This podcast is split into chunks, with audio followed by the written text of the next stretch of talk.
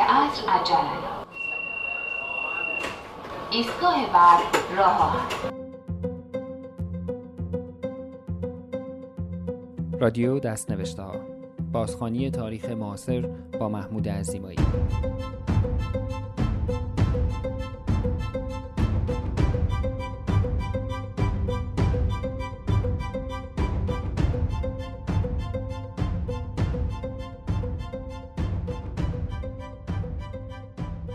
سلام، من محمود عزیمایی هستم و این چهارمین اپیزود از فصل اول پادکست های رادیو دستنوشته است. از این قسمت ماجرای حج خونین سال هزار و سیصد و شصت و شش را از زوایایی که کمتر به آن پرداخته شده برایتان بازخوانی می کنم.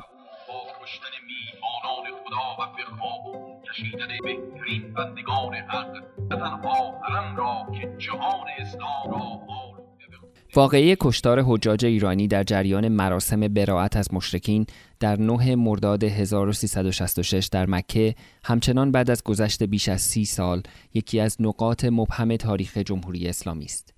در این واقعه چهارصد و دو نفر شامل دویست و هفتاد و پنج ایرانی، هشتاد و پنج پلیس سعودی و چهل و دو زائر از کشورهای دیگر کشته شدند.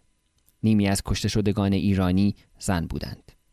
From the beginning, it had been known that many women were among the victims, but two hundred ten female deaths was higher than expected. Officials said those deaths were deliberate. Because the ladies could not run away, they are weaker than the men. The Saudi Arabian has beaten the ladies because they wanted to make some kind of fear. In this country, with its special emphasis on women and the responsibility for the male to provide and protect, the high female death toll has become a major issue. But there are embarrassing whispers and criticisms. How were the women, mostly old, allowed in the midst of the demonstrations? مشکلات سعودی ها با زائران ایرانی خانه کعبه اما سابقه‌ای چند صد ساله دارد. ریچارد فرانسیس برتون انگلیسی در شرح سفر ماجراجویانه اش به مکه در سال هزار و هشتصد و پنجاه و سه میلادی، یعنی صد و شصت و پنج سال پیش، می‌نویسد: شرطه ها چهار چشمی مراقبند مانع کارهای اهانت‌آمیز شیعیان ایران در مدفن ابوبکر و عمر شوند. در سال هزار و سیصد و بیست و دو خورشیدی، سعودی ها یک جوان بیست و دو ساله ایرانی به اسم ابوطالب یزدی را به جرم استفراغ در خانه خدا گردن زدند. ماجرا از این قرار بود که ابوطالب که همراه همسرش عازم حج شده بود، در حین انجام طواف در مسجد الحرام دچار حالت تهوع می شود و برای جلوگیری از آلودگی صحن حرم روی حوله و یا همان لباس احرامش بالا می آورد. شرطه ها به گمان اینکه به قصد آلوده کردن خانه خدا نجاست همراه خود آورده است، به باد کتکش می گیرند که آنچه نباید بشود می شود و دامانش از دستش رها شده و قیها پخش صحن مسجد الحرام می شود. قاضی مکه او را به اعدام محکوم می کند و ابوطالب بیچاره در حضور هزاران حاجی سر از گردنش جدا شد. به روایتی حتی پادشاه وقت سعودی هم در این مراسم شرکت داشته. گفته می شود برای تحویل جنازه شصت و پنج ریال سعودی به عنوان دستمزد دوختن سر ابوطالب به بدنش طلب می کنند. سر این جوان بخت برگشته یزدی را برعکس به تنش دوخته بودند تا روز قیامت همین گونه محشور شود. در پی این حادثه روابط ایران و عربستان به مدت پنج سال قطع بود و اعزام حجاج ایرانی متوقف بود تا اینکه ابوالحسن حجیر به نخست وزیری رسید و روابط ایران و عربستان را دوباره برقرار کرد.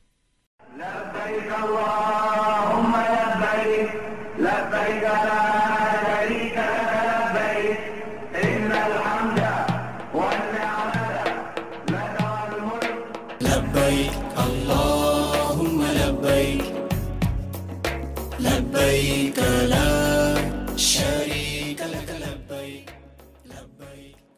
قاسم قنی سفیر ایران در مصر در یادداشت‌های روزانه اش در دهم آبان هزار و سیصد و بیست و شش نوشته است: روز عید فطر است. جراید مصر خبر غریبی منتشر ساختند از قول آسوسییتد پرس بغداد، با این مضمون که از منابع موثق شنیده ایم دولت ایران چندی قبل از دولت آمریکا طلبیده که برای حسن روابط بین ایران و عربی سعودی وساطت کند و چون وساطت آنها به جایی نرسیده و نتیجه نبخشیده، پادشاه ایران می‌خواهد نقشه پدر خود رضاشاه مرحوم را به عمل بگذارد که می‌خواست برای جلوگیری حج ایرانیان که دیگر به مکه نروند، مشهد را مکه و محل حج شیعیان قرار دهد. قاسم قنی در ادامه یادداشتش ضمن اینکه اعجاب خود را از این خبر به قول او جعلی بیان می‌کند، می‌گوید که به تهران و دفتر مخصوص تلگرام کرده و به سفارت ایران در واشنگتن هم تلفن زده و دبیر اول سفارت را وادار کرده به دفتر خبرگزاری آسوسییتد پرس تلفن کند تا تکذیب سفارت ایران را منتشر کنند. بعد اضافه می‌کند که نمی‌دانم آیا یهودی‌ها این خبر را منتشر ساختند، انگلیسی‌ها یا سایرین، یا خیال بافی صرف است. ظاهراً بعد از حادثه حج سال هزار و سیصد و شصت و شش هم شایعه مشابهی مبنی بر اینکه ایرانی‌ها قصد داشتند کعبه را خراب کنند و قم را جایگزین آن کنند در دهان‌ها گشته بوده است. حداقل آیت الله خمینی در یکی از سخنرانی‌هایش به آن اشاره می‌کند. بهترین دلیل بر اینکه این مسئله مسئله توطئه بود، همون کیفیت عملشون بود. خودشون اقرار کردن به این معنا، میگن که ایرانی‌ها می‌خواستن بیان کعبه را آتش بزنند و قم را کعبه قرار بدن. یه همچه حرف ابلهانه.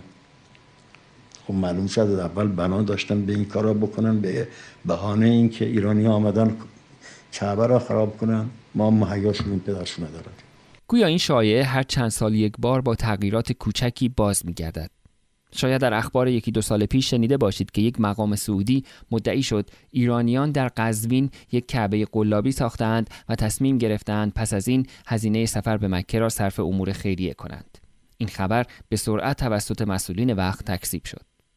اما در این سالها مشکل سران عربستان با حجاج ایرانی نه شیوه زیارت و ترس از آلوده کردن خانه خدا که مراسم برائت از مشرکین است. ظاهراً آیت الله خمینی با استفاده از این اصطلاح قرآنی برای اولین بار خواستار برگزاری مراسم برائت از مشرکین توسط حجاج در حین مراسم حج شد. او اولین بار شش سال پیش از پیروزی انقلاب در سال هزار و سیصد و پنجاه و یک از پیروانش خواست تا در حین برگزاری مراسم حج به انتقال پیام‌های سیاسی نیز اقدام کنند. با وجودی که در این سالها چند ایرانی هم طی مراسم حج دستگیر شدند، اما مقامات سعودی مشکل چندانی با این موضوع نداشتند، چرا که خاندان سلطنتی آنها مورد انتقام مستقیم قرار نمی گرفت. این شرایط تا ده سال بعد یعنی هزار و سیصد و شصت و یک کماکان ادامه داشت تا اینکه در این سال گسترش راهپیمایی ها و سردادن شعار در مسجد الحرام و مسجد پیامبر به درگیری و یک کشته منجر شد. در این سال بود که شاه خالد در نامه‌ای به صدام حسین از وی خواست تا این ایرانیان احمق را له کند. سال بعد دو طرف تلاش کردند تا با آرام کردن ماجرا کمک کنند. آیت الله خمینی از پیروانش خواست تا هیچ پیام چاپ شده ای را توزیع نکنند و بر علیه حکومت‌های اسلامی شعار ندهند. سعودی‌ها هم اجازه دو راهپیمایی، یکی در مکه و یکی در مدینه را صادر کردند. تا سال هزار و سیصد و شصت و پنج شرایط آنقدر آرام شده بود که حتی سعودی‌ها قبرستان بقیع را برای زیارت ایرانیان باز کردند و به همین دلیل مهدی کروبی نماینده وقت آیت الله خمینی در حج به این دلیل از شاه سعودی تشکر کرد. در مراسم سال شصت و شش راهپیمایی تا اواخر مسیر تعیین شده بدون مشکل انجام شد تا اینکه راهپیمایان متوجه شدند که مسیرشان توسط پلیس ضد شورش بسته شده که بعضی از راهپیمایان مردم را به فشار به سمت جلو برای باز کردن راه به سمت مسجد الحرام تشویق کردند. در همین حین افراد ناشناسی از روی ساختمانی به روی جمعیت آجر و اشیاء دیگر پرتاب کردند که این نقطه شروع درگیری‌ها شد. ماموران سعودی با استفاده از باتوم برقی به ایرانیانی که با چاقو و چماق به آنها حمله می‌کردند به مقابله پرداختند. سعودی‌ها منکر شلیک گلوله به ایرانی‌ها شدند که طبق گزارشات متعددی که شلیک گلوله را تایید می‌کند نمی‌تواند درست باشد. The Saudis have hit back by releasing videotape of an alleged Iranian attempt to smuggle explosives into last year's Hajj and film of Iranian pilgrims demonstrating before their clash with the police. The Saudis claim that the bloodbath resulted not from their police bullets, but from a stampede triggered by Iranian demonstrators. Reports and pictured documents proved that not a single security man or citizen have fired one shot at any Iranian pilgrim. But on the contrary, what has been asserted is that several security men and citizens were injured and stabbed in their stomachs and chests with knives which were hidden under the clothes of the Iranian pilgrims. But which version will most Muslims believe? The Saudi one or Iran's claims of an American-inspired massacre? سعودی‌ها در حج سال قبل در چمدان‌های حجاج یکی از کاروان‌ها مواد منفجره پیدا کرده بودند. در مناظره انتخابات ریاست جمهوری سال هشتاد و هشت بین محمود احمدینژاد و مهدی کروبی، احمدینژاد با اشاره به سخنرانی کروبی در مراسم براءت از مشرکین سال هزار و سیصد و شصت و پنج که کروبی دعوت به جنگ مسلحانه علیه اسرائیل کرده بود، از کروبی پرسید شما چه کاره نظام بودید؟ آقای کروبی، جناب عالی در سال شصت و پنج رئیس حج بودید، اونجا سخنرانی میکنید، اعلام میکنید راه نجات فلسطین و بسیج عمومی برای جنگ مسلحانه با اسرائیل است و جمهوری اسلامی با همه امکانات خود حاضر است در این مبارزه به صورت جدی و فعال شرکت کند. ایشون اضافه کرد در این رابطه سیصد هزار نفر در گردانهای قدس سازماندهی شده اند. ایشون جنگ مسلحانه راه مقابله خواند و برای نجات فلان باید بریم و جنگ مسلحانه کنیم. شما چه کاره نظام بوده اینو اعلام کرد؟ در مقابل این سؤال احمدینژاد، کروبی که هول شده بود نتوانست جواب درستی بدهد. اولا سال شصت و پنج حتما من از دولت جا... اصلا دشکر قدسی وجود داشته یا نداشته من نگفتم. من همیشه اونجا صحبت که میکردم بر اساس سیاست امام بوده، صریح میگفت سیاست نه شرقی نه غربی و بر اساس مبنای حرف امام و میگفتن راهپیمایی ما میخوایم بکنیم، ما جهان اسلام رو میخوایم ببریم مقابل اینا دوتا. بنابراین اصلا جنگ مسلحانه نه با بنده، همطور که ایشون مفرم نه خبر داشتم و نه هیچ. اگر منافع ملیم نبود اجازه بده یه سلسله مسائل دیگر هم میگفتم که مواردی بودم که خلاف دستور امام تحرکای شده بود و با امام جلوشه گرفت. باز بنابراین من حد و واقعا وارد نیستم. اما کمی بعدتر وقتی به خود مسلط شد به ماجرای کشف مواد منفجره اشاره کرد.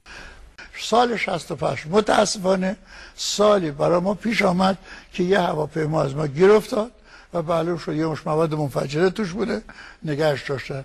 بنده هم هیچ خبر نداشتم، با قاطعیت ایستادم، همه مسئولان زمانم هستن و آنچنان ایستادم تا همه اونا رو گرفتم آوردم. سه تاشون تنها موندن اونجا که اصلی بودن. اصلا این مسئله که فرمودن راجع به جنگ مسلحانه. از سه تنی که کروبی اشاره می‌کند، یکی محمد حسن علی محمدی دهنوی رئیس کاروان شماره سیزده هزار و دویست و نود و هشت اصفهان است که همان سال تلویزیون عربستان سعودی اعترافات او و برادرش را پخش کرد. هدف از این که این مواد و مواد منفجره رو بخوایم به سعودی به خاطر اینه که منافع کشور ایران رو بتونیم در خارج از کشور حفظ کنیم. الهدف من دخول المتفجرات الى المملكه ان نحافظ على مصالح ایران في الخارج. بعد از اینکه رضا توکلی اصرار کرد برادر من راضی نمیشد این کارو بکنه، اما اون برادر منو برد تهران و اینطور که خود برادر من میگفت، البته من نبودم واقعا من شنیدم، گفت که منو بردن تهران و به اصطلاح تهران بهش گفته بودن که این کار از طرف دولت هم حمایت میشه و این نیست که شما بترسی یا تنها باشی. اینا من یه دوستی دارم به نام علی بنیانیان، این دوست من که اسمش علی بنیانیان هست یکی از دوستان خودش رو به نام رضا توکلی به من معرفی کرد و من با یعنی رضای توکلی من ساک‌های حجاج رو تحویل رضای توکلی دادم و رضای توکلی این مواد رو تو این ساک‌ها قرار داد و منم آوردم اینجا. رضای توکلی یکی جوری که خودشون معرفی کرد گفت من یکی از اعضای سپاه پاسداران انقلاب هستم و بعد ایشون توضیح داد که اگر شما که مدیر کاروان هستی بتونی این مقداری مواد منفجره از طریق وسایل هوایی مثل ساکشون به کشور عربستان سعودی ببریم و من اونجا خودم قبل از شما هستم و این مواد رو از شما تحویل میگیرم و ما میتونیم یعنی ایشون گفتی من بعد از طریقایی که میدونم این مواد رو در مثلا اون جاهایی که باید بره میفرستن استفاده بشه. تلویزیون عربستان سعودی همینطور فیلم‌هایی از چمدان‌های حجاج که در آن بسته‌های سی چهار جاسازی شده بودند را پخش کرد. به تاریخ الثالث من ذی الحجه عام ألف وأربعمائة وستة للهجرة تمكنت سلطات الأمن والجمارك من إحباط محاولة لتهريب واحد وخمسين كيلوغرام من مادة سي أربعة شديدة الانفجار مع مجموعة من الحجاج الإيرانيين قدموا على رحلة الخطوط الجوية الإيرانية رقم ثلاثة آلاف و صد و تسعة و ستين. حتی برای اینکه شدت انفجار بسته‌ها را نشان دهد، یکی از این بسته‌های انفجاری را زیر دو اتومبیل کهنه که روی هم گذاشته شده بودند منفجر می‌کنند. میرحسین موسوی نخست وزیر وقت در نامه‌ای که در شهریور هزار و سیصد و شصت و هفت پس از استعفای خود به ریاست جمهور وقت یعنی سید علی خامنه‌ای می‌نویسد تا دلایل خود برای استعفا را که در استعفانامه عمومی ذکر نشده بود توضیح دهد، از جمله به این قضیه اشاره می‌کند و می‌گوید که عملیات برون مرزی که بدون اطلاع و دستور دولت صورت می‌گیرد، شما بهتر می‌دانید که تاکنون فاجعه آفرینی و اثر نامطلوب آنها برای کشور چقدر بوده است. بعد از آنکه هواپیمایی رو بوده می‌شود از آن باخبر می‌شویم. وقتی مسلسلی در یکی از خیابان‌های لبنان گشوده می‌شود و صدای آن در همه جا می‌پیچد، متوجه قضیه می‌شویم. پس از کشف مواد منفجره از حجاج ما در جده این جانب از این امر آگاه می‌شوم. متاسفانه و علی‌رغم همه ضرر و زیانی که این حرکت متوجه کشور کرده است، هنوز نظیر این عملیات می‌تواند هر لحظه و هر ساعت به نام دولت صورت گیرد. اکبر هاشمی رفسنجانی هم در خاطرات سال هزار و سیصد و شصت و پنج خود آورده است که آقای بشارتی اطلاع داد که عربستان اعلان کرده چند نفر از حجاج ایرانی در ساک‌های خود تی ان تی داشتند. درباره کاروانی که در جده گیر افتاده و جمعی از حجاج که در ساک آنها مواد منفجره کشف و بازداشت شده‌اند پیگیری کردم. معلوم شد که حجاج بی اطلاع بودند. فقط رئیس کاروان می‌دانسته. به وزارت خارجه و اطلاعات گفتم که برای ملاقات با رئیس کاروان در حج تلاش کنند. لبیک اللهم لبیک لبیک لا شریک لک لبیک ان الحمد و النعمت لک و الملک لا شریک لک لبیک اللهم لبیک لبیک لا شریک لک لبیک إن الحمد والنعمت لك والملك. به نظر می آید با وجود بالا گرفتن قضیه کشف مواد منفجره در وسایل حجاج ایرانی، عربستان با دیده اغماض با قضیه برخورد کرد. آیت الله منتظری در نامه دوم اردیبهشت سال هزار و سیصد و شصت و هفت خود با آیت الله خمینی می نویسد دشمن در سال قبل از آن در موضوع جاسازی و قرار دادن مواد منفجره در ساک‌های حجاج با ما عاقلانه برخورد کرد و تا اندازه‌ای اغماض کرد و ما موضوع را رسیدگی نکردیم بلکه مغرور شدیم و در سال بعد چنین مصیبت بزرگی برای عالم اسلام رخ داد و دشمن از موضوع سال قبل نیز بهره برداری کرد. و علی ای حال اگر ولو به حسب صورت تغییری در بعضی مسئولین حج و روش آنان انجام می‌شد و آنان عاقلانه وارد می شدند بسا بدون اینکه از حضرت عالی مایه بگذاریم و با شکست مواجه شویم مسئله قابل حل بود. چند ماه بعد در هفدهم مهر همان سال آیت الله منتظری دوباره در نامه دیگر با آیت الله خمینی به موضوع اشاره می کند. سپاه در وقت حج یک کار غلط ناروا انجام می‌دهد و از ساق‌های حدود صد نفر حجاج پیرمرد و پیرزن بدون اطلاع آنان سوء استفاده می‌کند، به نحوی که در عربستان در وقت حج آبروی ایران و انقلاب را بردند و آقای کروبی ناچار شد از ملک فهد طلب لطف کند. لابد حضرت عالی شنیده اید. آن وقت در همان کشور بعضی زمزمه راه میاندازند که خوب است بگوییم از طرف سید مهدی هاشمی بوده و یک نفر از شش نفر افراد سپاهی که متصدی این کار غلط بودند آمد نزد من و به من گفت مسئول من در سپاه اصرار می کند که بگویم از طرف سید مهدی هاشمی این کار انجام شده و در مجلس و هیئت دولت محافل دیگر هم شایع کردند. در متن معروف به رنجنامه که احمد خمینی خطاب به آیت الله منتظری پس از برکناریش از مقام رهبری منتشر شد هم اشاره‌ای به این جریان شده است.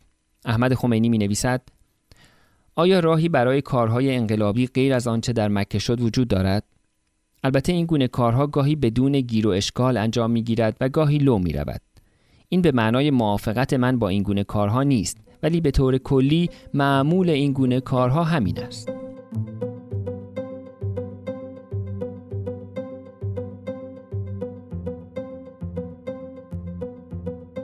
در اپیزود بعدی وقایع سال شصت و شش که به چهارصد و دو کشته منجر شد را برایتان بازخوانی خواهم کرد.